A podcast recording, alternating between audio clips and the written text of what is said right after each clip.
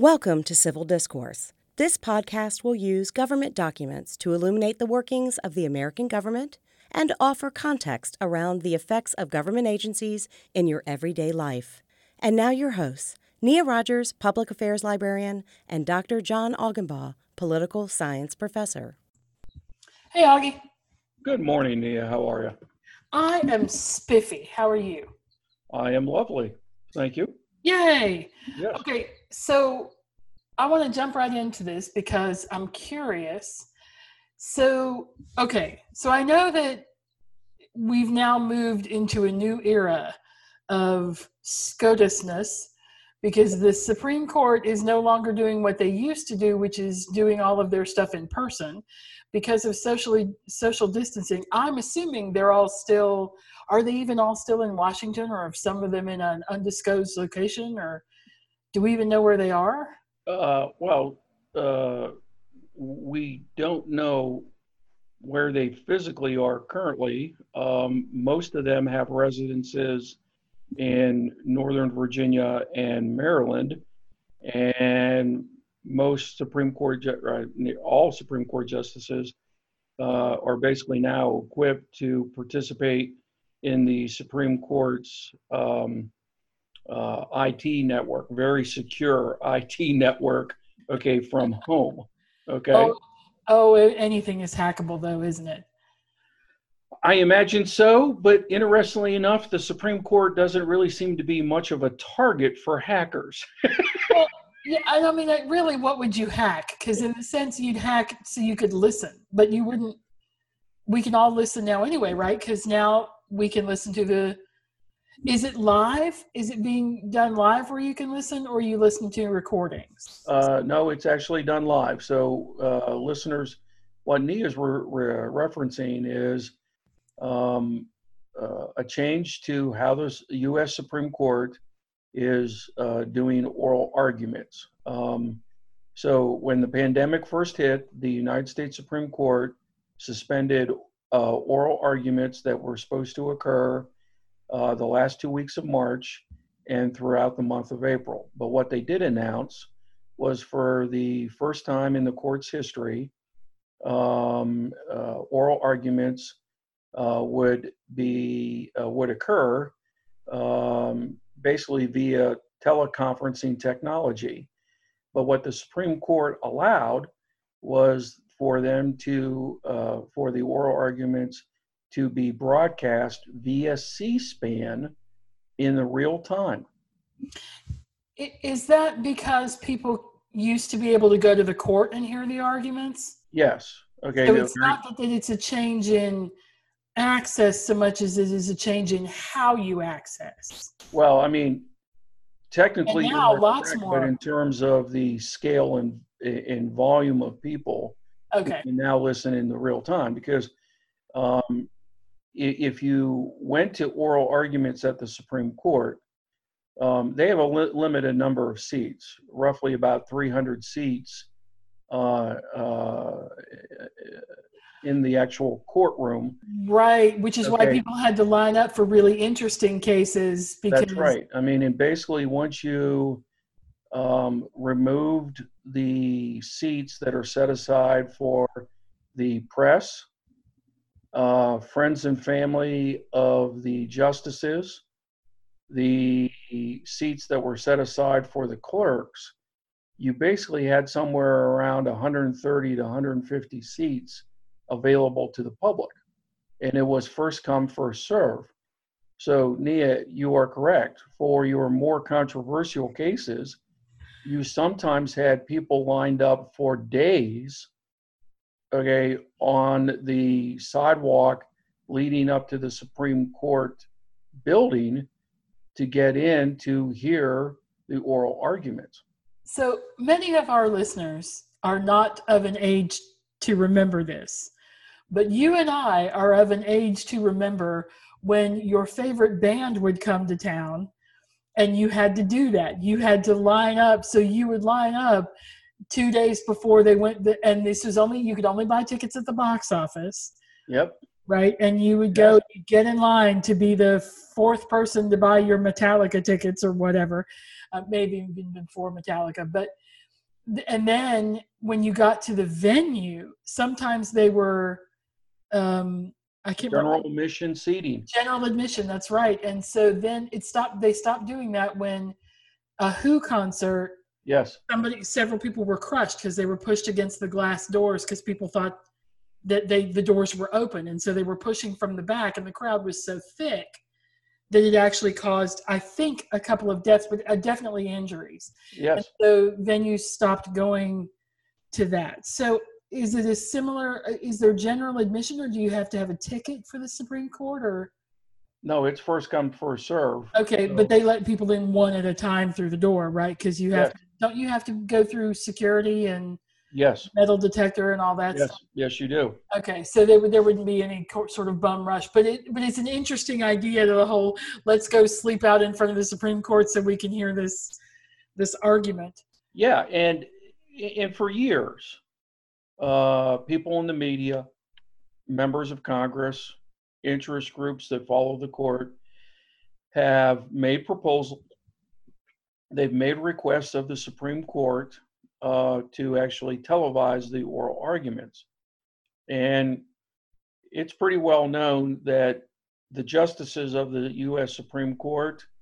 Um, they don't change their procedures rapidly, okay, or often. They're Okay. still wearing those black robes with the white things around, and the women are expected to wear collars and so like. I'm surprised they don't wear poofy wigs with powder in them. Okay. That existed for a very short period of time in the court's history, but you are correct, Nia. Okay.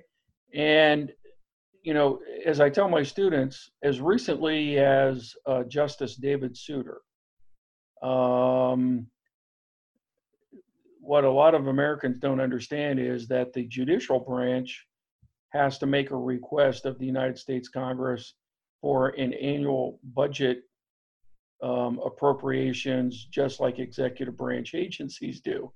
So every spring, uh, two justices appear in front of a joint budget committee hearing of the House and the Senate to defend the judicial branch's budget request.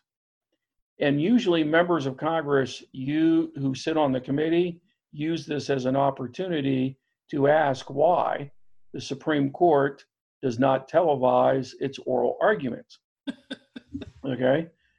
And rather infamously, when David Souter was still on the court and he drew the illustrious short straw to appear in front of the uh, Joint Committee of the United States Congress. Yeah, that game of rock paper scissors is hell on earth. okay. When he was asked this, David Souter's response, he was asked, when do you foresee the Supreme Court allowing cameras uh, for oral arguments? And Justice Souter said, over my dead body. Well, uh, okay. So, in, in terms of the court's willingness to change slash move slash do whatever, women um, get the vote in 1920. In the 1980s, we get a woman on the court, right? yes. that's Sandra Day, Yeah. Sandra Day O'Connor, and she Yeah. she came in under Reagan. Yeah. Ronald Reagan appointed her to replace Potter Stewart on the court. And I don't know what year that was, but it was early 80s, I think. Uh, yeah, uh, it was um, Potter Stewart resigned in 1981. Um, she was uh, she uh, began to serve in the 81, uh, 1981-82 term of the Supreme Court. So it took 60 years to get a female justice on the Supreme Court from the time that women could vote. Like, this is not a fast moving target here. This is No. very much a traditional. Yes. Um, You're, when you said um, that there was a new two minute rule uh, that they had to let, they now have to let the poor slob who's presenting a case actually have two minutes to speak. Um, I, I mentioned that to to a, a friend of mine who's an attorney and who has been to the Supreme Court, and he has never, he's not, he doesn't, he's not worked in front of the Supreme Court. He's just been as an as a visitor, and he said that's game changing. Like that's an entire yes whole different way that you do the work because you're expecting to be interrupted and if you're not then you have to tailor those first two minutes very carefully yes to, the justices and to what you think they're going to ask you and yes. sort of get all that done. And he said it's just a whole different world now. And he's he was not aware of the change but he said oh holy cow that's going to mean that people who have practiced at the at the scotus bar for years are going to have to rethink how they do it. He said, I, I, I bet we'll see a bunch of retirements if they keep that if they keep that in place because that really changes how you how you do law in front of them. Yeah, I mean, your entire presentation previously was predicated on um, pretty pretty much being engaged in a rapid fire debate. But now, if you got two minutes, now before you can be interrupted by any of the justices, you got to think about what you want to cram into those two minutes um, to kind of sort of set the frame for the questions the justices may ask. And that's what you're that's what we've seen, for instance, with the four cases that were argued this week, okay, uh, with teleconferencing. Okay, the way they set it up was this. Uh, each of the attorneys would have two minutes uninterrupted for opening remarks. Then the justices would go in reverse seniority to ask questions. Each justice was supposed to be limited to two to three minutes, okay, so that each justice would be able to ask questions. So it would start with Chief Justice John Roberts, then go to Clarence Thomas. Wait, you said reverse seniority or I'm sorry, uh, seniority. seniority. Okay, okay, seniority, right? I was like, whoa, Brett Kavanaugh gets the first question. That is going to upset some folks. Oh my yeah. goodness. Okay, and so what? So the usual give and take that you would see with oral arguments did not occur as much because it's kind of sort of like all of you listeners who had to uh, uh, participate in Zoom meetings. Okay, the the conversation is a little bit uh, uh, stilted. Right. Okay, because you're kind of sort of waiting to hear what somebody has to say before you jump in. Okay, etc. The chief justice is more, even more of a traffic cop in regards to the conversation. The oral arguments actually went over the one hour allotted time. Okay. Um, in one case, it went actually 17 minutes over. Okay. Clarence Thomas actually asked questions. Oh, I have a theory about that. I have a, or a question about that for you. Can we talk about that for a minute? Yeah, go ahead. So I know that at one point you mentioned to me that that he was that he had a dialect that he had been um, uh, he'd been he'd received some abuse over, and that that might be one of the reasons why he didn't speak as much in public. But I was thinking he he also seems he doesn't want to fight for the space like he doesn't want to fight he really liked the idea that he had the floor and he could ask a question. And his question wouldn't be interrupted and wouldn't be derailed and wouldn't be right? Like he could ask a civilized question and get a civilized response. That seems to be something that really appeals to him. Is that am i reading that right? That that's no some commentators uh, pointed to that. Um, that Clarence Thomas uh, enjoys, if you will, um, a more um, I'm not going to say formal, but I mean it's it's a more civilized way of, of, of conversing. Right. Um, he's asking a question, and he wants okay these you know two lawyers, or in some cases uh, more lawyers, to be able to go ahead and respond uh, and give him information. And um, when people are, you know, talking over one another and cutting one another off, that's perhaps not the way he prefers to go ahead and have these kinds of legal conversations. Um, so, I mean, it was nice to hear. I mean, and, and he asked some really good questions. Um, questions that, by the way, his colleagues actually followed up on when it was their turn. Okay. Um, but there were a couple of humorous situations. The first day, apparently, uh, Justice Sotomayor had put uh, uh, the uh, had hit the mute, button. So when it was, it was her turn, Justice Roberts had to uh, call her name multiple times uh, before she unmuted herself. wow. and apparently, during one of the uh, oral arguments for one of the cases on Wednesday, May 6th, someone went potty. What somebody went potty, whether it was a justice or one of the attorneys arguing in a case they uh, stepped away to use the uh, facilities, but they did not mute the audio so, so you could actually hear a toilet being flushed. So the Supreme Court has problems with mute the same way my meetings have problems with mute. the person who's trying to talk is on mute, and we're all going, "We can't hear you. We can't hear you. Turn your mute off."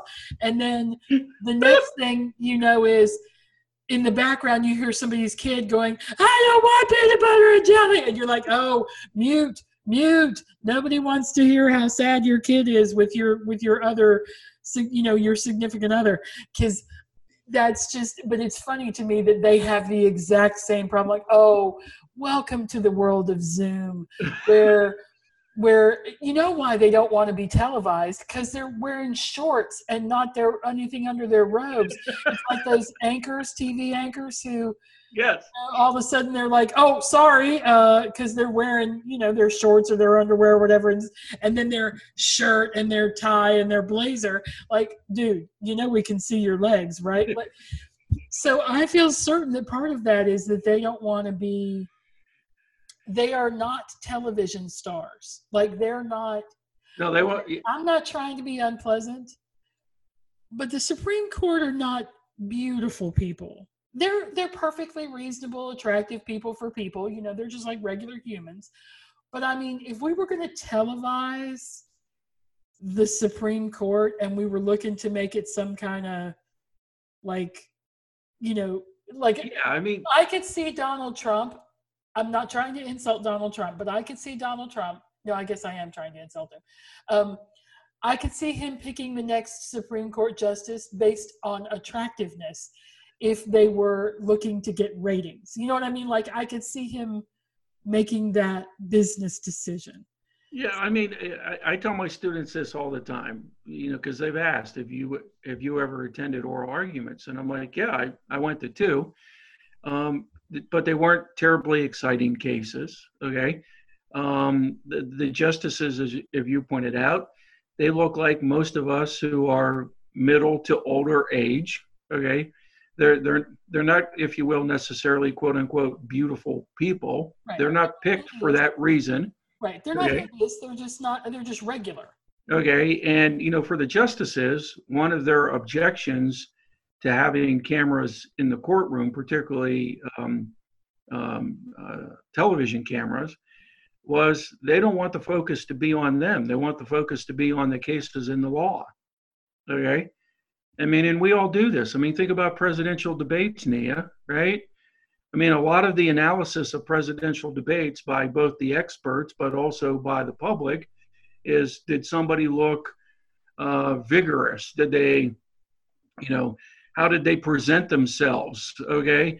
Um, did you see what they wore? Okay. And we don't focus on their words or how they responded. We went ahead and focused on how they looked.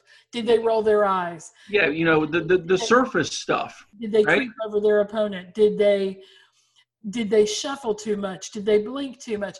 Right? What isn't the isn't the big the big proof of that the Nixon Kennedy debates where people who heard it on the radio thought that Nixon won and yes. people who saw it on television thought that Kennedy won. Yep. And it was it was clearly a way that like physically how they Nixon sweated and his makeup didn't look good. He he was I mean he just looked bad. He looked he physically looked bad but apparently sounded and I've never done the experiment because it's too late for me. I've only ever seen the the visual, but um, but there's been a lot of reporting done on that that people who listen to are like Nixon won hands down.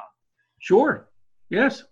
But television matters if i mean like you have to have people who tell you what colors to wear and not to wear and how to stand and how to do all those things i can imagine that the supremes are like yeah i can't be bothered with that i'm working here i'm i'm this is yeah. my job you don't walk in and film people at their jobs for the most part at least not extensive it would be nice though if they could um i think if they could have this go on in the future, even when they do allow physical people back into the building. Because one, physical people back into the building is going to be for a long time socially distanced, which means your 130 seats are now 50, 60 seats, right? Because you have to leave space between people.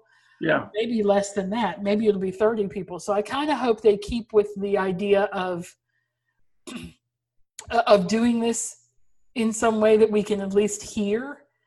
Um, I don't know. Did C did C-SPAN put up a picture of each person as they were speaking? So I don't know. I don't know. C-SPAN did. I just listened to it. Um, uh, listened to the audio. Okay, okay, while I was doing my work. Um, of course but, you did. As pleasant background noise you listened to the oral arguments of the Supreme Court. Do you know how many things are wrong with you? I mean, I don't have time to make a list, but I'm going to put that up there near the top. What are you doing? I'm listening to the soothing sounds of Supreme Court oral arguments. oh, well, as long as you have a hobby, dear. I, I uh, when the first one um, uh, occurred on on Monday this week, uh, Mackenzie, my daughter, and I had just finished up her uh, morning homeschool lesson. So she was playing in her room, and I pulled up the audio, real time audio. I was so jazzed by it. Right? She comes into the room and says, "What are you listening to?" Right? and uh, I and I told her, and she go, she just rolled her eyes, and then she uh, heard um, Justice Ginsburg ask a question. Now, for those of you who have never heard Justice Ginsburg talk, she talks real slow, right? Yes, uh, of all the justices, and by the way, there are there are scholars who have who have actually measured this. Um, her words per minute, okay, um, are, are some of the lowest ever recorded in the history of the Supreme Court, right? Wow. She talks slow, right? And Mackenzie, my daughter, said she was, can't they speed that person up? Which I suppose if she was on a recording, they could do her at one and a half times rate or whatever um, wow, that's. I I will confess that I have not listened to one yet. Although I'm taking the day off to tomorrow tomorrow to enjoy um, sunshine and a nice walk in the park, and then I actually plan to listen to some of the um, some of the arguments from this week. Some of the the the because I'm curious about how they do that. Yeah. I, I do not believe that I could withstand the pressure of being an attorney before the Supreme Court. Um, I think that's a special group of people who has a special skill set that I admire very much, but I don't I don't think I could do it. I think the pressure would kill me. Um, you know, I, nine pair of eyes staring you down. You know what I mean? Like I just I would I would immediately feel like Ugh! like I assume that that's what it's like to get your PhD and go before your defense. You know, at the very end, you're hoping for the best and they're like oh now's the time when we tear you apart and see how it works you know uh, but anyway i it, it, i'm glad they've done this i hope they continue to do this because i think it, it op- opens the opportunity for more people to to Oh, be yeah. exposed to them and be exposed to how the law is made, right? I mean, excuse me, how the law is judged, not how it's made. That's a different branch. How it's judged, um, and C-SPAN regularly shows us the how it's made branch um, of people talking to empty chambers and and with Oh, sure. No, and their charts and displays. And and I guess from the legislature point of view, they're like, dude, we're on camera all the time. Why aren't you guys on camera? Yeah, and, and, you know, and, and part of the questions that Congress continue, you know, has historically posed to the court is usually in terms of this would be a great civics lesson, but you can tell that the undercurrent of many of the members of Congress's questions of the justices is, kind of sort of like what you just mentioned. Hey, everything we do is under a microscope. Why in the hell are you guys so special? makes you special? Yeah, no, I, I can see where that would irritate them. Of course, we also, generally speaking, don't see the president on, well, this president we see on camera a lot, but that's unusual for presidents. Presidents, oh, sure. I mean, they're, them- although they record, don't they? Aren't they recording? I mean, isn't that what got Mr. Nixon in trouble? Was Well, I mean, they- they- in the White House? Yeah, they self-record. y- You know, many presidents self-recorded in the Oval Office, but in terms of press conferences and the like, okay, what that are televised, okay, there are some presidents who would go years without holding uh, a press conference uh, with reporters. Okay, you know that's why I have a, you know, a, a, a white yeah. a press secretary or White House communications office. Okay, they communicate to the public. Well, I'm actually doing the doing the work of the office of president. Okay, Do they? Does the president have to record his? no, there's no Okay, so this yeah, there's no requirement. This president is probably not recording then. But no, I'm, I mean, I don't mean that ugly. I just mean this president has a different view of his privacy than other presidents. yeah, I mean, because again, you know, we've talked about this. He comes from uh, the corporate world. Right. Okay? You don't record anything because espionage. I mean, yeah espionage or you don't you don't want uh, to give your competitors an unfair advantage um, yeah. and you know besides you're the ceo okay um, you know i decide okay whether or not the public knows what i decided or why i decided is wholly irrelevant okay. I'm, I'm competing for you know uh, limited shares within the marketplace okay the only people who have to know uh, are my shareholders and they only need to know the broad strokes Right. The day to day running of a company is rarely exposed at that level. no And if it is, it's very, for very short periods of time just to sort of say, see, we're not out here being yes evil or doing whatever. yeah so i mean So, Yeah. one more question about generalized um, Supreme Court stuff. okay Yeah. So, you said something about a time limit. yeah Um, do they always have a time? Did they have a time limit before when they were in person? Uh, yes. Um, uh, early on in the history of the Supreme Court, there were not time limits to oral arguments because the Supreme Court heard very few cases. So, to give you an example, uh, one of the early landmark cases in the history of our country is McCulloch versus Maryland. Could Maryland tax a national bank? Oral arguments in that case lasted a couple weeks. Wow. Okay. I, I wouldn't be able to pay attention that long. Okay. I'd be like, too long, didn't read. What's the summary? okay. So you can see how I would not do well as a Supreme Court justice. Yeah. Of all the things that you have aspired to be in this podcast, okay. I'm most, I'm least suited to be a Supreme Court justice. Yes. It turns out I'm more suited to be president. Oh my goodness, I don't know how I feel about that. Okay, When the court, as we moved into the 1960s and 70s, the Supreme Court um, uh, uh, was hearing more cases. And uh, the justices conveyed to consecutive chief justices, Chief Justices Earl Warren and then Warren Burger, that if they were going to hear more cases and decide more cases, that oral arguments needed to be shorter. Now, this also reflected the fact that increasingly, by the time we get to the 1960s and 70s, many of the justices of the Supreme Court uh, began to have, shall we say, um, uh, they, they thought oral arguments had less value. Hmm. Um, so um, the court restricted oral arguments to 60 minutes. So basically, each side of a case gets 30 minutes. Okay. Now, that was the general rule. For, shall we say, our more complicated or controversial cases, um, parties, litigants in a case can ask the court for more oral argument time, and it's up to the court as to whether or not they grant it. So, to give you an example, the first uh, Obamacare, Affordable Care Act case, NFIB versus Sebelius, the oral arguments in that case lasted three days. Wow.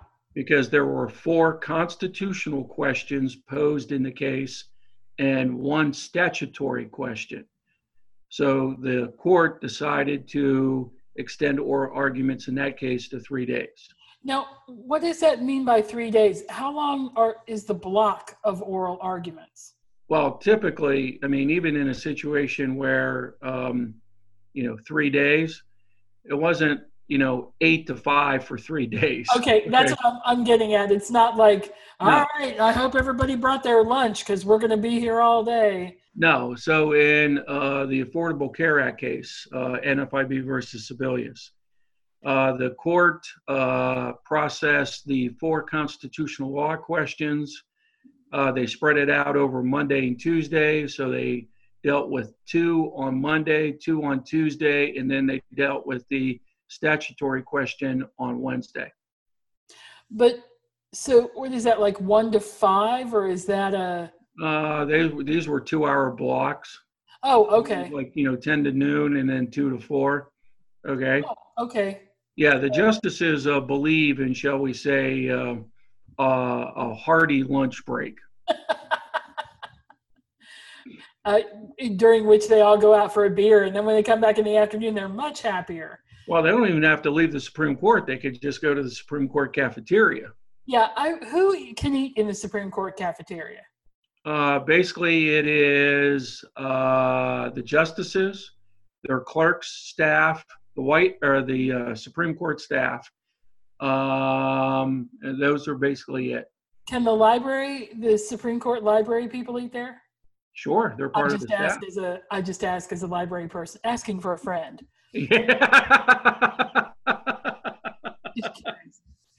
um, yep. Okay, so thank you for talking to me about um, about the sort of the generalized where we've gone with this. Yes. Uh, we're going to get together again soon, right, and talk about some cases that they've done in in the last little bit. Yeah, sure. That would be great. Yeah. Okay. Thank you. You are welcome, Nia.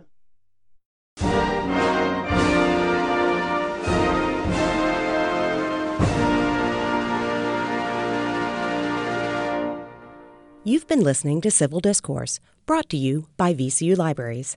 Opinions expressed are solely the speaker's own and do not reflect the views or opinions of VCU or VCU Libraries. Special thanks to the Workshop for Technical Assistance. Music by Isaac Hobson. Find more information at guides.library.vcu.edu slash discourse. As always, no documents were harmed in the making of this podcast.